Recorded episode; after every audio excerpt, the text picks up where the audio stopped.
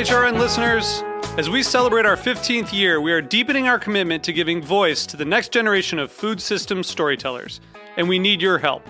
Our internship and fellowship programs help activate new possibilities for underrepresented and underestimated young people through experiential journalism, audio engineering, and production training.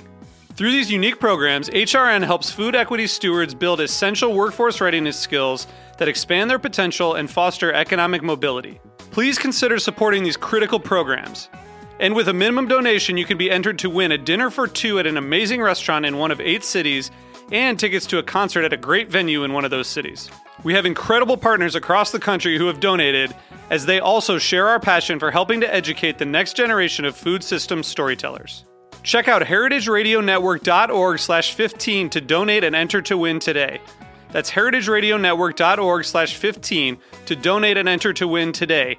And make sure you donate before March 31st. Thank you.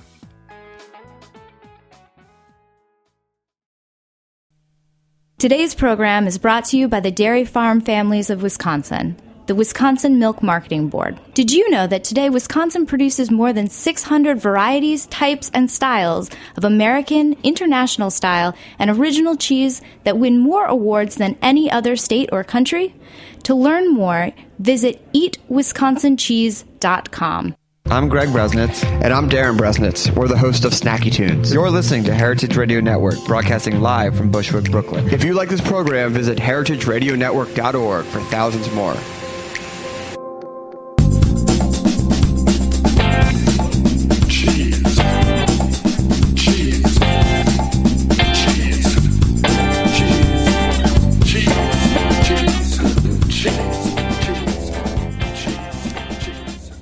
Hello, this is Diane Stemple on Heritage Radio Network's Cutting the Curd.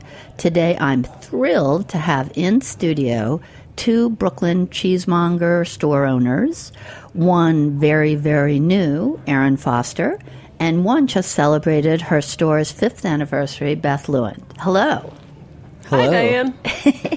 It's so great to see you both here. I love it. I love it. Anyway, let me tell the listeners a little bit about your stores.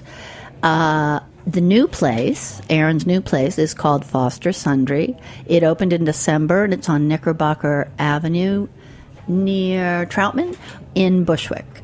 And the new, the now old place is Eastern District on Manhattan Avenue near Freeman, a couple blocks from the water in Greenpoint. So, you guys, uh, one of you is starting the dream, and one of you is living the dream.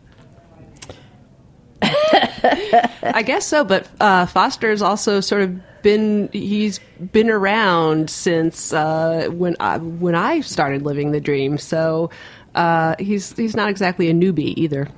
Yeah, um, and living the dream. I, uh, it'll be a dream one day. Right now, it's it's quite fatiguing. Um, well, that's because you're in the starting the dream. that's part. true. It's the it's the pre-dream. Well, you're right, Beth. You kind of jumped in with less obvious cheese experience than than Aaron had. Yeah, I had really um, only spent about six months in the business. I'd spent a lot of time thinking about it and taking classes and really uh, immersing myself in it, um, but only professionally for about six months before we opened the store. So, what made you think of opening a cheese store? It was something um, that was very personal to me. I, I was in, uh, I, I'd lived in Greenpoint since 97 and was something that I really knew that I would love to have in the neighborhood. And I figured uh, a few of my neighbors would too. Um, so that, that really was something that I was thinking about for a while as uh, just kind of not seriously. And then eventually the, the, it became more and more serious. Uh huh. hmm Now, Aaron, how when did this fantasy start in your brain? From the start of cheese, or midway through cheese, or It probably started when I figured out that cheese could be a real career. Um, I mean, I think that's something that we all struggle with. Uh, is trying to make this thing that we're passionate about, or we might even pick up shifts and work at a random shop.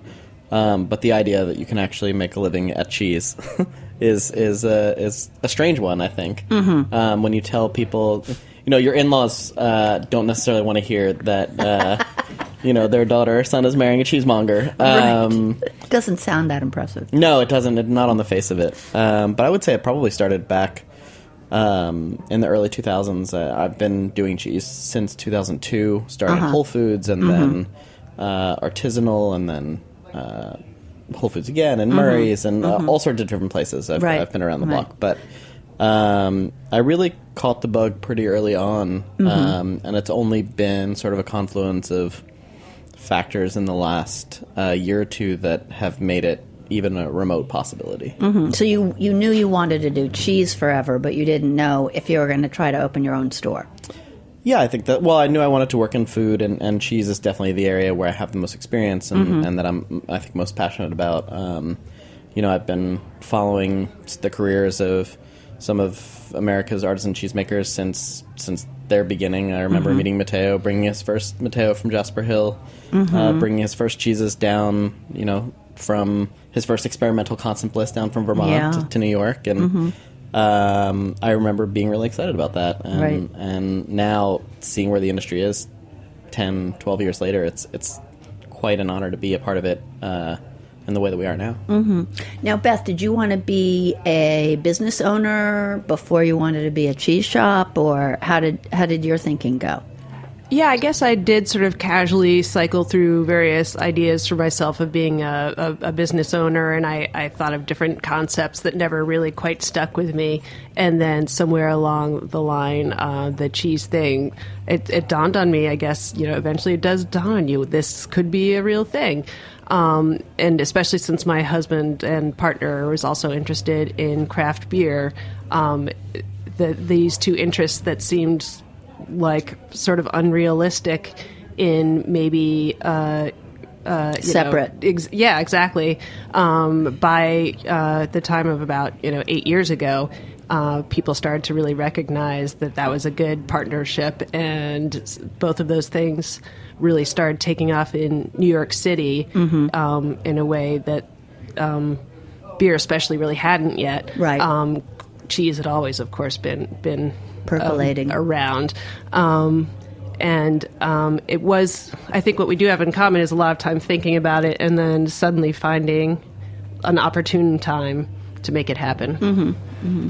What percentage of cheesemongers do you think have the fantasy of starting their own shop?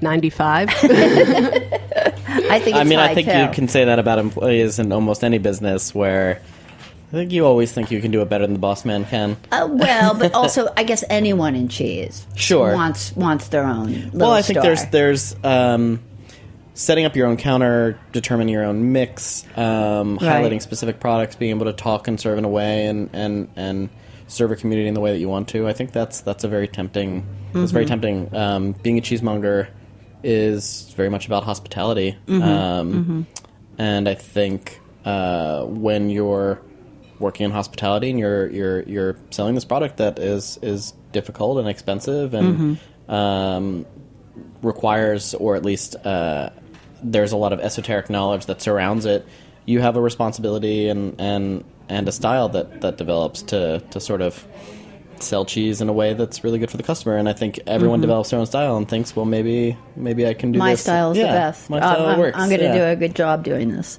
Well, also, it's being with something you love. Sure. I mean, not. I don't know how many shopkeepers are surrounded by something they love. yeah I think we're very lucky um, You we're- know, do cell phone people love cell phones? Maybe they do. that's you'll have to have the cell phone show I'm gonna I'm gonna check the guys at my cell phone store Yeah. to see if they really love their cell phones. they might, they might, but I don't know if that's why they work there. I mean it's nice to have a crack at something on your own Yeah. Now both of you have fairly unique names. Uh, neither of them with cheese in it. Uh, Beth's store is called Eastern District. Five years in, do you regret the name? Do you wish you'd put cheese in the name? Is it confusing to customers? Yeah, we get a lot of phone calls fr- from people looking for the Eastern District Courthouse. So oftentimes, I do wish we had cheese in our name. Looking back, I, I probably would have done that a little differently. Uh huh. And you named it after your neighborhood. That's right. We wanted to have a local a local reference to our our region of, of Brooklyn, and um, uh, we didn't want to be too obvious by having Brooklyn in the name. Right. But um, I think having beer and or cheese in the name definitely wouldn't have hurt.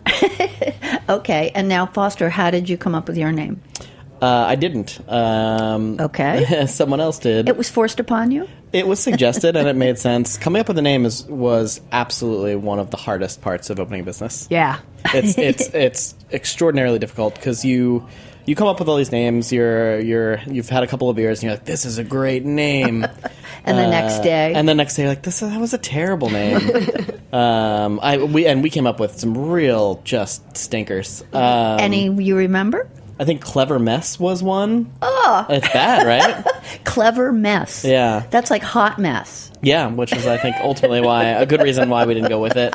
I think one of our, our best worst names was Wedge World. Oh, Good. Wedge World. Looking back, ma- You maybe can get we a wedgie. You can go get a wedgie at Wedge World. You know, we really wanted to call the shop Superette um, for a long time. Is that Uh, because there was a sign on it saying that? No, I just I really liked the idea of a Superette. I thought it was. I mean, our sh- our shop is sort of like a French style epicerie. We've got a little bit of this and a little bit of that. Mm-hmm. Um, we have fresh meat. We're going to have beer. We have all sorts of grocery items and produce, Mm-hmm. in addition to cheese. Um, and I thought that Superette conveyed that. But then around the same time. Well, my wife, who's an attorney, uh, advised me against doing that because there were enough other people using Superette Hmm. um, that we could have had issues and uh, also there were a number of And conflicts, maybe. You know, people would be looking for the wrong looking for the wrong superette. Right. Mm-hmm. Yeah, um, but yeah, it's really hard. I don't know if if our I mean, I'm sure I suspect I'll feel a lot like Beth uh, five years down the road. We get a lot of uh, Foster Sunday. People, people call it. Oh, okay. Yeah. Are they looking for ice cream?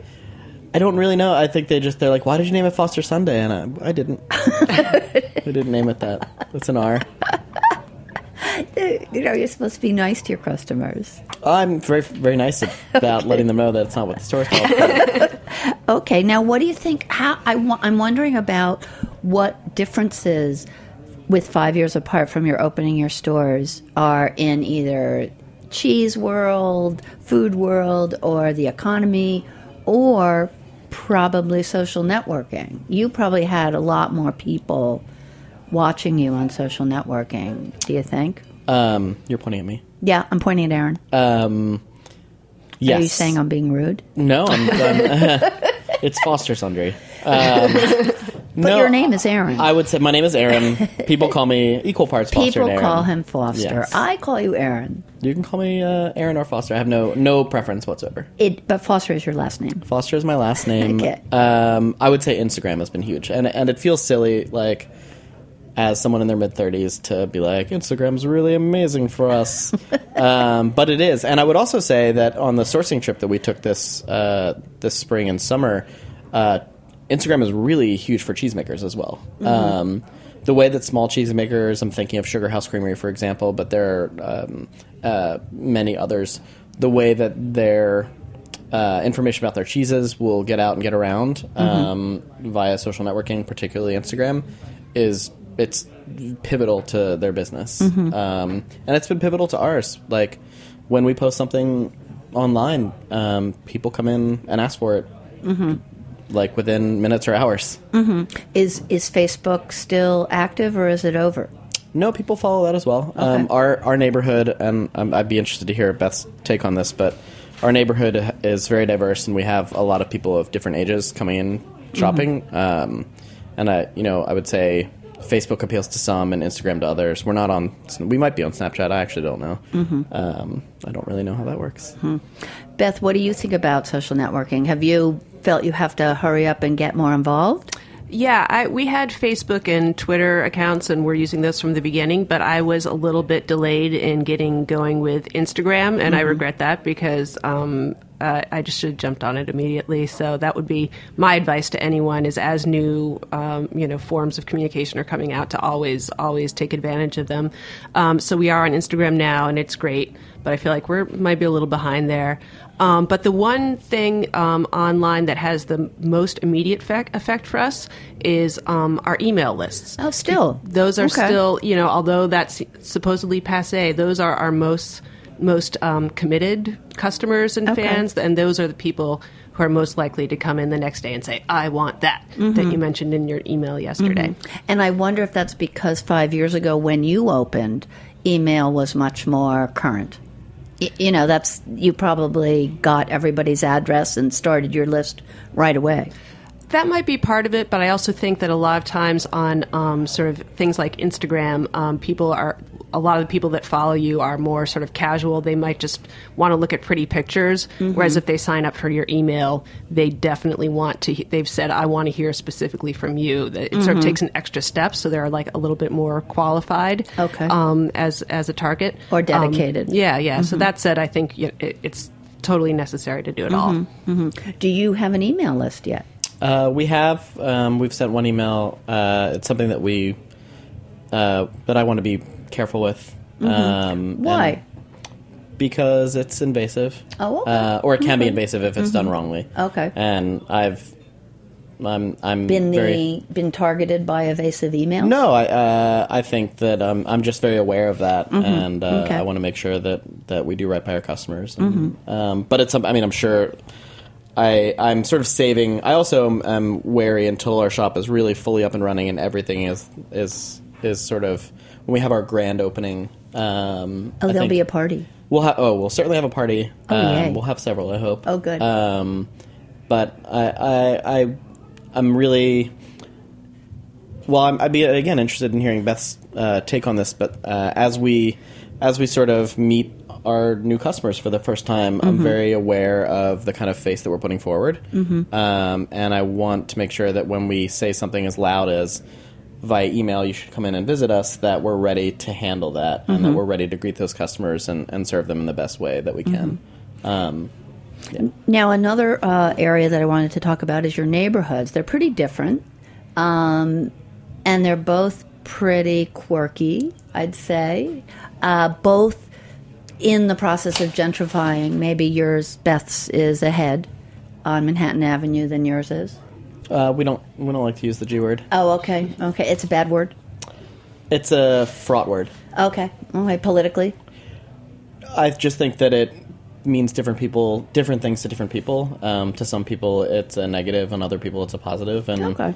I think w- it it doesn't really do anything to illuminate how our business affects the neighborhood. I don't think it serves a like it, it's not really very useful in the conversation. Okay. Well, let's I, talk totally about the. Oh, you agree? understand that? Yeah, yeah. It really it, it carries heavy different kinds of meanings for different people, but we're definitely you know like at many neighborhoods in New York, we're going through a lot of changes Right. um, um, around us, and uh, in Greenpoint. Um, it's been a neighborhood, you know, since I, since I've lived there. People have said, "Oh, it's changing so much. It's changing so much." And in the last year and a half is when I feel like it's been really dramatically changing, where there are tons of buildings being taken down and large buildings being built in their place. And um, And more are coming. yeah, yeah, huge buildings are coming, and um, it's it's got all kinds of implications for our business. There's a, um, there are definitely a lot of our loyal, committed customers have been priced out of the neighborhood. um, Oh, it's a pretty not- sort of you know it's sort of a small, isolated neighborhood, so. Um, there, there really isn't a whole lot of um, real estate available. Right. Um, Eastern so- District is on kind of the sleepy end of Manhattan we're kind Avenue. of a, we're on a little peninsula, really. It's not sleepy anymore, though. It's, Well, as a neighbor of Beth, I, oh, right. You live there. yes, You I live in there. Greenpoint and Oh, commute to. Bushwick. So now Right. we have um, construction sounds going on all the time, and um, uh, construction debris uh, blowing down the street. Oh dear. Um, so it's um, you know a lot of times people said, "Oh, you're in such the right place. You're ahead of the curve," but um, it's it's a uh, it's a difficult. It's kind of a tumultuous time. Yeah, I hate when people say you're you're ahead of the curve, uh, or I, I, it's it doesn't get at the whole story. Uh, Yeah. neighborhoods don't work like that in New York. They change so quickly and Mm-hmm. in ways that you don't expect. yeah, that's a major oversimplification. okay. How did you pick your corner? Um, I looked for an area. I, I'm, I was trying to be as scientific as possible about it. Um, I looked at uh, different neighborhoods that were served by cheese or meat shops um, in Brooklyn and Manhattan, and I kind of looked. Um, I kind of plotted them on a map and Okay. then looked at their radiuses and Because yeah, s- you seem to be a little bit out of the mainstream. Yeah, I- cheese I mean- store wise. only insofar as there's no cheese store there yet. Um, yeah, yeah, that's what I mean. but why open a shop where there's a cheese store already I there? no, I agree. Um, I no, I think that's good because you will have your uh, certain customers who are delighted. Like, here's a neighborhood cheese store. Well, I would say anecdotally, there are people um, that I spoke to when I was at the Brooklyn Kitchen that um, would sort of complain that they had to come all the way to Bedford Avenue or sometimes into Manhattan to Mm-hmm. get products that they wanted. Um, and I'd been visiting Bushwick, and there's it's a really exciting sort of restaurant and bar scene right now, and there's um, a lot uh, happening there with. Uh, Ichiran Ramen coming, and Mm-hmm. I know uh, Tartine, Blue Bottle were thinking about expanding in that area. They've now s- separated, but they still have a lease on a space. So, Mm-hmm. at least as far as I know, so there was a lot of interesting things happening. But Mm-hmm. it was a neighborhood that seemed um, vibrant and dynamic, and more and more people, more friends of mine, moving to Bushwick and Ridgewood Mm-hmm. um, as they get priced out of places like Williamsburg and Greenpoint right. um, but either underserved or unserved on the on the retail food side. Mm-hmm. Um, nobody who likes to buy things and cook uh, had any options. Right. How big an area do you feel in New York? Uh, like, is it miles? Is it blocks? How, where you know where do they say you get your clients from, your customers from? It really depends. Some people. We were actually we were chatting about this earlier, Beth and I. Mm-hmm. Uh, What would you say, Beth? It would be hard for me to say a number of blocks, and I'm sure it depends on the concentration of, of the population also. But I would say at this point in 80% of our customers are regulars. So they live somewhere within the neighborhood and they're coming in twice a week to once a month. Um, and that is definitely the, the majority of our customers. Okay. And, I would you- say one out of three of our customers so far are repeat customers. Mm-hmm. Um, which- already in a month. Uh, already in a month. One, one out of three, one out of 4 Um, but people, which means that two out of three are coming in for the first time um, and discovering us. And we had a very generous piece uh, posted in Bushwick Daily that I think has helped people. Um, our storefront itself is is fairly sticks out. Um, it's very bright and it's uh, on a corner that was just um, that in the bodega that was there before we set up was just kind of shut down and, and looking pretty pretty beat up. So it Yeah, it when I had seen the old picture versus the real store, it was quite di- quite a big difference. yeah I could say what the graffiti said on the front, but I don't think I can swear on here. Oh, you can. Oh, what's that poop dick? How nice. Yeah, Well, that's great because you know whatever you're going to put there is going to be nicer than right, exactly. Yeah. Okay, it's time for us to take a break.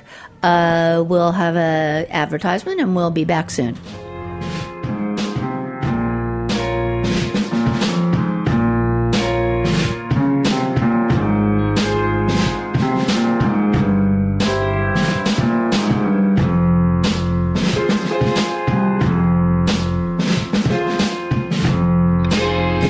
Farm Families of Wisconsin and the Wisconsin Milk Marketing Board are proud to underwrite Cutting the Curd on heritageradionetwork.org. Wisconsin cheeses have an illustrious heritage of more than 170 years of quality and craftsmanship.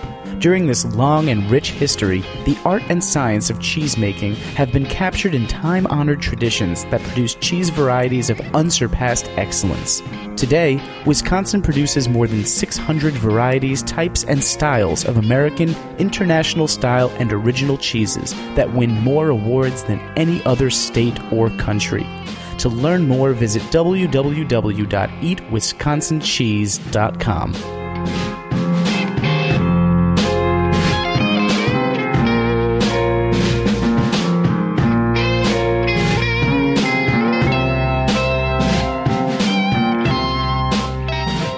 Hello, it's Diane Stemple on Cutting the Curd. Whoops, I almost missed my break.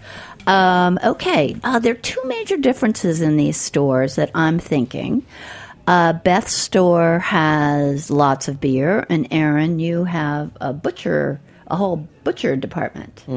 So, how did you decide uh, to add those major things? I guess Beth, you first.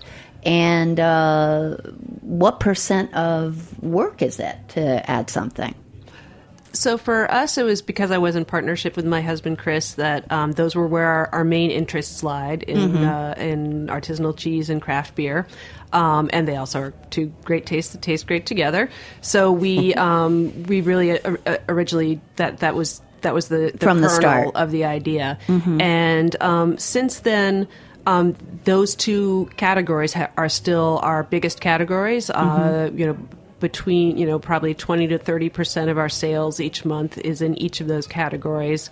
Sandwiches and prepared foods come after that. Mm-hmm. Charcuterie comes in after that, and then everything else is is mm-hmm. just kind of like the icing, Icing. on the cake. Mm-hmm.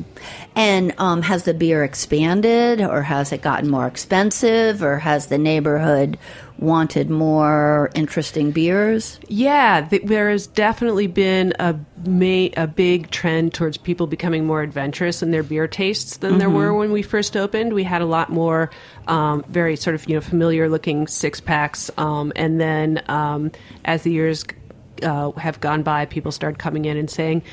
Tell me about these sour beers I've been reading about. What should I taste? And tell me about a Gose. And tell me, uh, you know, the, it's it's definitely um, our our cheeses and our beers. I think um, both our, our selections have become more sophisticated as our as our uh, our uh, customers have also. And now adding the butcher, that was that your idea from the start, Aaron? No, uh, I'm, I think I just tried to make things as difficult as possible For yourself. um, for, myself, yourself. and expensive. I mean, we've what we've basically gone and done is opened four shops in one. We opened a, a grocery store, a cheese shop, a butcher shop, and a coffee shop. We have Okay. very Oh, sophisticated. that was smart like- thinking. Well, uh, at the So same you time, thought? you've got all the equipment and all the labor, and each of those departments is very skilled. So it's Well, not. I would think particularly butcher. I mean, that's Well, they- I mean, they all people require- don't know how to do that. Well, the butchers couldn't really jump in onto the cheese counter either. So Mm-hmm. it's uh, or the cheesemongers jump onto the the, the, coffee, coffee. Mm-hmm. bar. Um, but I, I will say that uh, you know I learned a lot uh, working. I think most recently at the Brooklyn Kitchen. Mm-hmm. Um, I have a ton of respect uh, and admiration for for Harry and Taylor over there. Mm-hmm. They've done uh, amazing work along with Brent at the Meat Hook as well. Brent and Ben. Mm-hmm. Um, what's really remarkable about their shop is um, you can go in and it's a it's a sort of full service shop. You can go in and get a protein from the from the meat counter. You can get some groceries and vegetables to cook it with. You can get a pan in which to cook it, and you can take a class on how to cook it in that pan, which I think is really true. and the the sort of uh, synergy is a is a dumb word. I've been calling it secret sauce, but Uh-huh. um, that sort of secret sauce of how all that hangs together was really compelling and really interesting. And I wanted to do something where I could try and replicate that uh, secret sauce. Um, so I really wanted the I, I really wanted someone to be able to come in and get uh, cheese and meat to cheese and charcuterie just to have a little cheese plate and hang out and get things that are prepared or to be able to come in and we could help them because we're all very passionate cooks get a protein get some groceries get some vegetables and uh, be able to cook a whole meal and then ultimately once we get our license get a nice bottle of beer or cider to go with it Oh, you you will branch into beer too. yeah we're waiting on our license Okay, how The- long does that take? A really long time. uh, it seems interminable uh, there's no way to know um, Did the Superette have one? uh, I think Or- it did, but it's a it, it's That not doesn't relevant help. To us, That yeah. doesn't help. I thought No. it, it in some something states, to do with distance. In some states, that's well, since they're not in existence anymore, Mm-hmm. um, it shouldn't be a, a big issue. We're far enough from a school and a church. Mm-hmm. Um, it's just a matter. It's a waiting game. so would you? Yeah, I, I just want to follow up that I think the two main things that people ask f- for us to have in our store that we don't have are fresh meat and coffee. So That's nice to hear. I haven't mentioned that, but I think you might be onto something. that's that's delightful. now, um, how many butchers do you have to employ? Uh, well, right now we have. I mean, we have roughly fifteen shifts a week to fill in every department. Um, Wow. So I mean, if we're we're eight to eight, so that's an open and a close, and that's if there's very oh, there's effectively no redundancy. Right. So um, that's three three people. So you know. have started at a, a busier level, we well or, or a more more employees. yes. I mean, we started. We have nine full time employees. Okay. Yeah, we started with two. Yeah, you and Chris. And we also we opened significantly late, so we ended up we we put together an amazing crack team. My team is unbelievable; they're Uh-huh. fantastic, and uh, we we paid to keep them around. Oh, before you um, opened because before you we were opened, late, which was Okay. Mm-hmm. really re- um, uh, is and continues to be difficult financially, but um, it was absolutely the right decision. now. Can you hop behind? Uh, can you do all the jobs? I want to be able to do all the jobs. It's very important to me as a business owner to be able to do all the jobs as well as any of my employees can. Okay. Can you butcher yet? I can't butcher yet. Okay. uh, but you're I- interested. I'm very interested, and Okay. as soon as I get another cheesemonger, I'm hoping to spend a little bit more time cross training. Okay. Um, same goes for coffee. Um, right now, I, you know, I'll I'll work behind the cheese counter my ten shifts a week, and then uh, where I'm most helpful is uh, you know, I'm scrubbing the floors and toilet and uh, sweeping up. Oh, at the end of the day. well, somebody's got to do it, and everyone else is quite busy, so and Tired. and tired. No, this my. I would think the butcher thing is a whole hard department Well, deal we're, with. we're very fortunate. Much more physical than It is. We, I mean, we received a very large uh, cow today, and it, Uh-huh. and it, it's grueling work to bring it inside at Mm-hmm. in twenty degree weather, Uh-huh. um, and each one of those pieces weighs hundred pounds or more. So, um, and is your stuff all heritage fancy stuff or normal? I won't. I mean, those those are not the words I would choose to I- I use. got that. You got that fancy meat. We got them, we got them fancy meats. Um, I'm showing my lack our of. Uh, our beef is grass fed, grass understanding. finished. Our beef is 100 percent grass fed, grass finished. Working with Uh-huh. amazing farmers that I've uh, some. I would actually say most of whom I've had the opportunity to visit and actually you know see their animals and see the farm. Our pork is pastured. Um, our chickens are an, uh, a hybrid that are air chilled, um, and our you know our eggs come from the same producers as our pork. We we pay a lot of attention.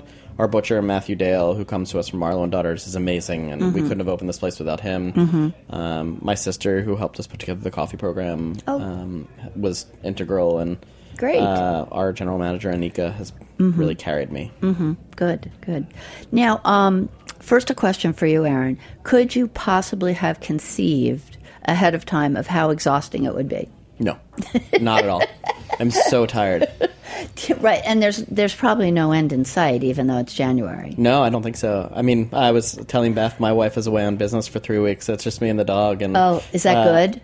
Well, it's good in that she can't uh, Complain? She can't complain about the half-finished wine glasses on my nightstand because I come home and uh, have a glass of wine or beer and fall asleep immediately. But it's uh, it's been exhausting, but it's it's a it's a very gratifying kind of exhausting. Um, it's nice to see Beth not look exhausted, Yeah, like the yeah. ghost of Christmas future.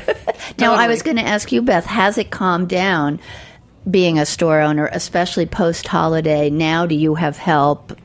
Yeah, yeah. It's it, like I said, it started off with just me and Chris, and now we still only have two part-time employees. We're Mm-hmm. we're still a small operation, but I only have to be in the store four days a week, and um, Mm-hmm. Oh, a piece of cake. yeah, yeah. um, and uh, you know, I'm doing I do work from home uh, as well, but, um, and you live and I live right around right the around the corner. corner, so I do- the part. That's the I part do I really. pop Yeah. in. yeah, so you on can come days for an off. emergency I- or a visit or anything. Yeah, yeah. When the you know the power went out, uh, we had a little electrical problem last last weekend, and you know, so I popped Mm-hmm. In. Um, but um, yeah, the first year was definitely so intense and and in- Mm-hmm. incredibly exhausting.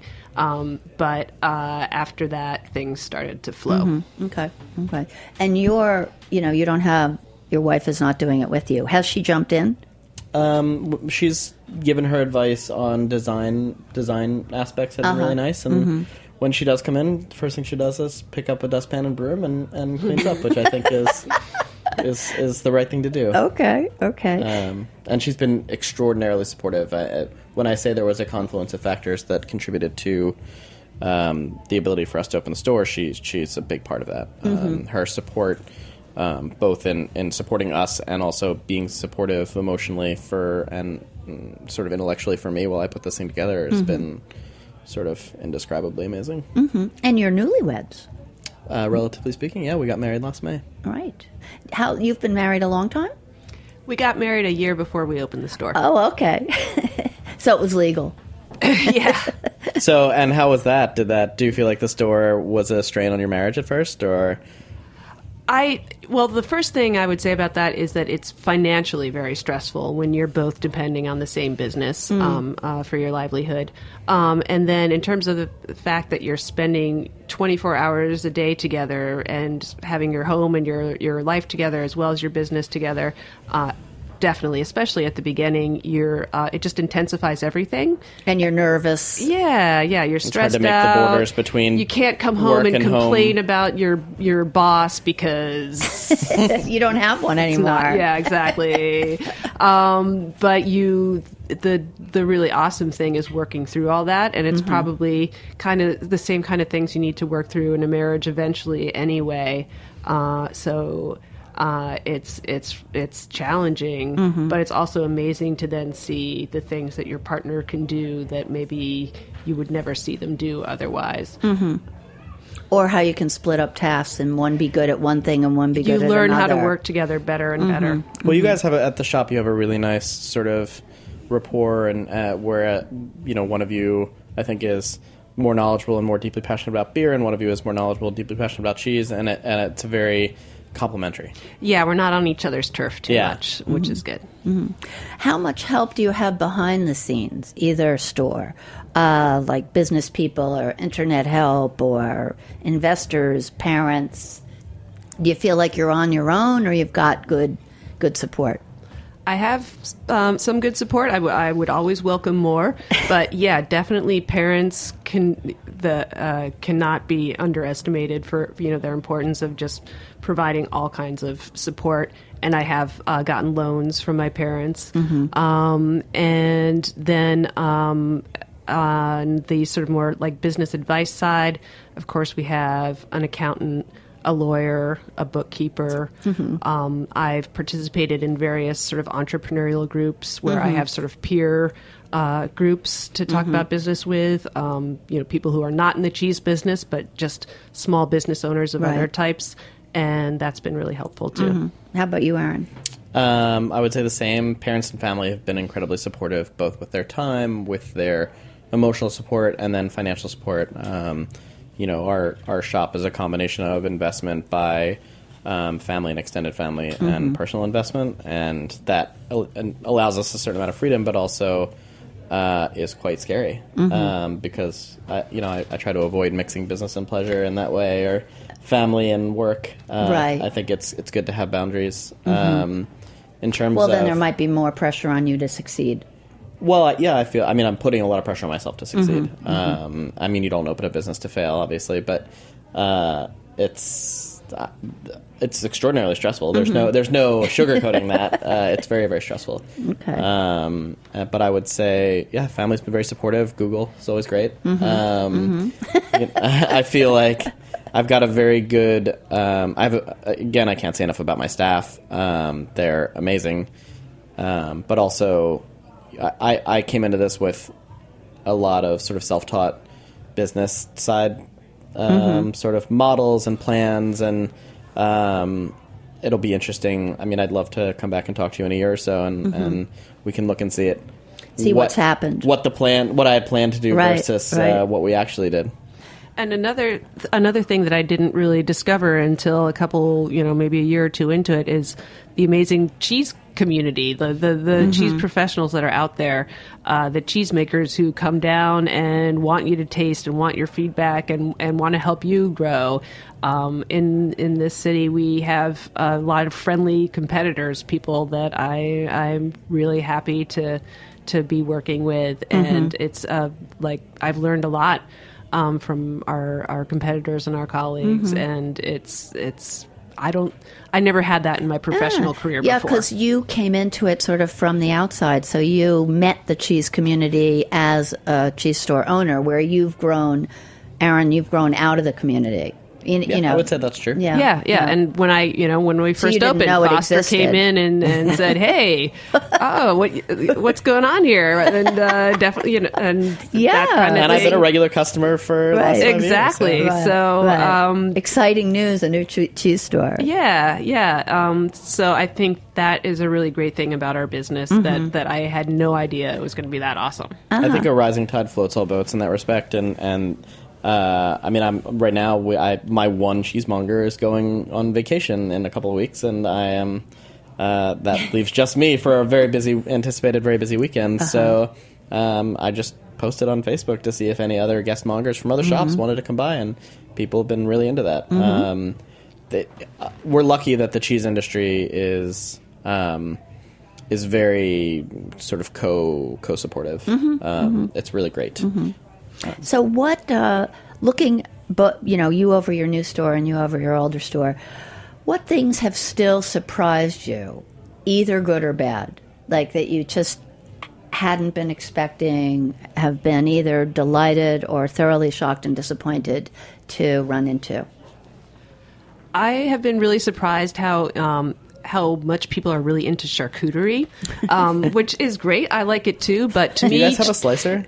Yeah, Yeah. yeah. Um, to me, cheese is endlessly fascinating and delicious, and I could spend all day just tasting different cheeses. And it's really surprising and weird to me when someone's having a party and they come in and they like five different kinds of cured pork and one piece of cheese. I think that's so weird. I've also experienced that. That's quite surprising. But you no, uh, different right, tastes. right, and it's good for your uh, charcuterie department. That's right. I would say, uh, to answer your question, probably two things. One is um, it's very expensive to open a store. I think when Diane asked me that, that question when I was on the show three or four years ago, that Yeah. was my answer. Yeah. Right, It's right, right. The The, costs. the amount of unanticipated expenses that you Mm-hmm. that you like. I, I feel like I I made very careful like Plans. Mm-hmm. business models and plans.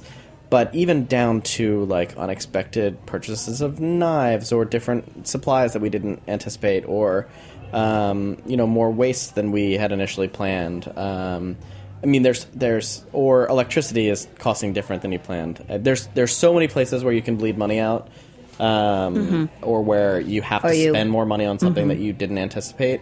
Like we're not planning to buy a vacuum sealer, and now we have to buy a vacuum sealer uh, or a dehydrator, um, and that's yeah. So Repairs. Repairs, yeah. I mean, we're we're only at the very beginning, but already having somebody come in, even with new equipment, um, right. the amount of refrigeration we have is it's a lot, and refrigeration is very finicky. I would also say that like I've been surprised and delighted by how well and how quickly we've been received so positively by the neighborhood. Oh, good, Um, good. I felt like it was going to be an uphill battle, um, just because it is. When you open a Mm-hmm. Right, new business, right. you, people are already uh, accustomed to patronizing other businesses, and Yeah. you have to add value. In You're some way. breaking in. Yeah, um, but I think there was a lot of pent up demand, and people. I mean, the, we get paid this compliment ten times a day, and every time I just like. I tear up. They say, "We're so happy you're here." Oh, and great. Like, I'm so happy you're here.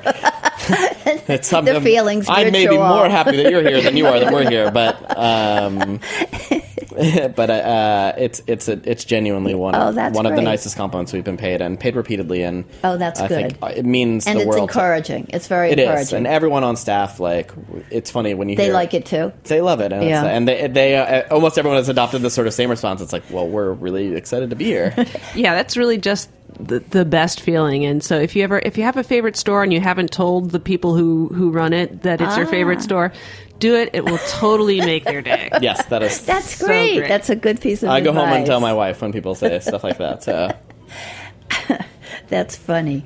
Um, do, do your workers live close by? almost everyone lives in Bushwick or Ridgewood. Mm-hmm. Um, uh, Bushwick, Ridgewood, or Bed-Stuy, except for me. So that must be nice for them. Uh, yeah, I think it's Yeah. it's it's nice for them. I mean, we're also we we try to take really good care of them at this stage in the game. We, Mm-hmm. You know, we're still having like more waste than we would expect, so everyone gets to Everyone gets to take food home. everyone gets to take food home, and it's also really good for training purposes, like um, for people to understand different cuts of meat, uh, to try different cheeses. Whenever I cut something. Uh, a taste of something that's particularly good or interesting for a customer, I usually set some aside for the baristas or uh, someone working the register, or I bring it over by the meat counter. Um, and they do the same when they're developing sausage blends or things like that. Um, but yeah, the, the staff. I mean, I could just gush all day about my Okay. staff. So. Okay, great. Well, our time is up. I want to thank you both, Aaron Foster of Foster Sundry and Beth Lewand of Eastern District, for coming on the show today and talking about opening a cheese store. Thank you, Diane, and thank you, Heritage Radio. Yeah, thanks for having me, and congratulations, Beth, again on five years. That's crazy. And I want to thank Liz Smith, our engineer, and I want to thank John Burt for his cheese song that starts the show.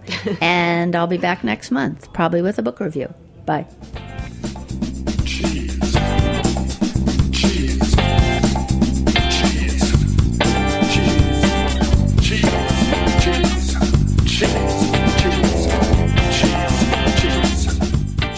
For listening to this program on heritageradionetwork.org.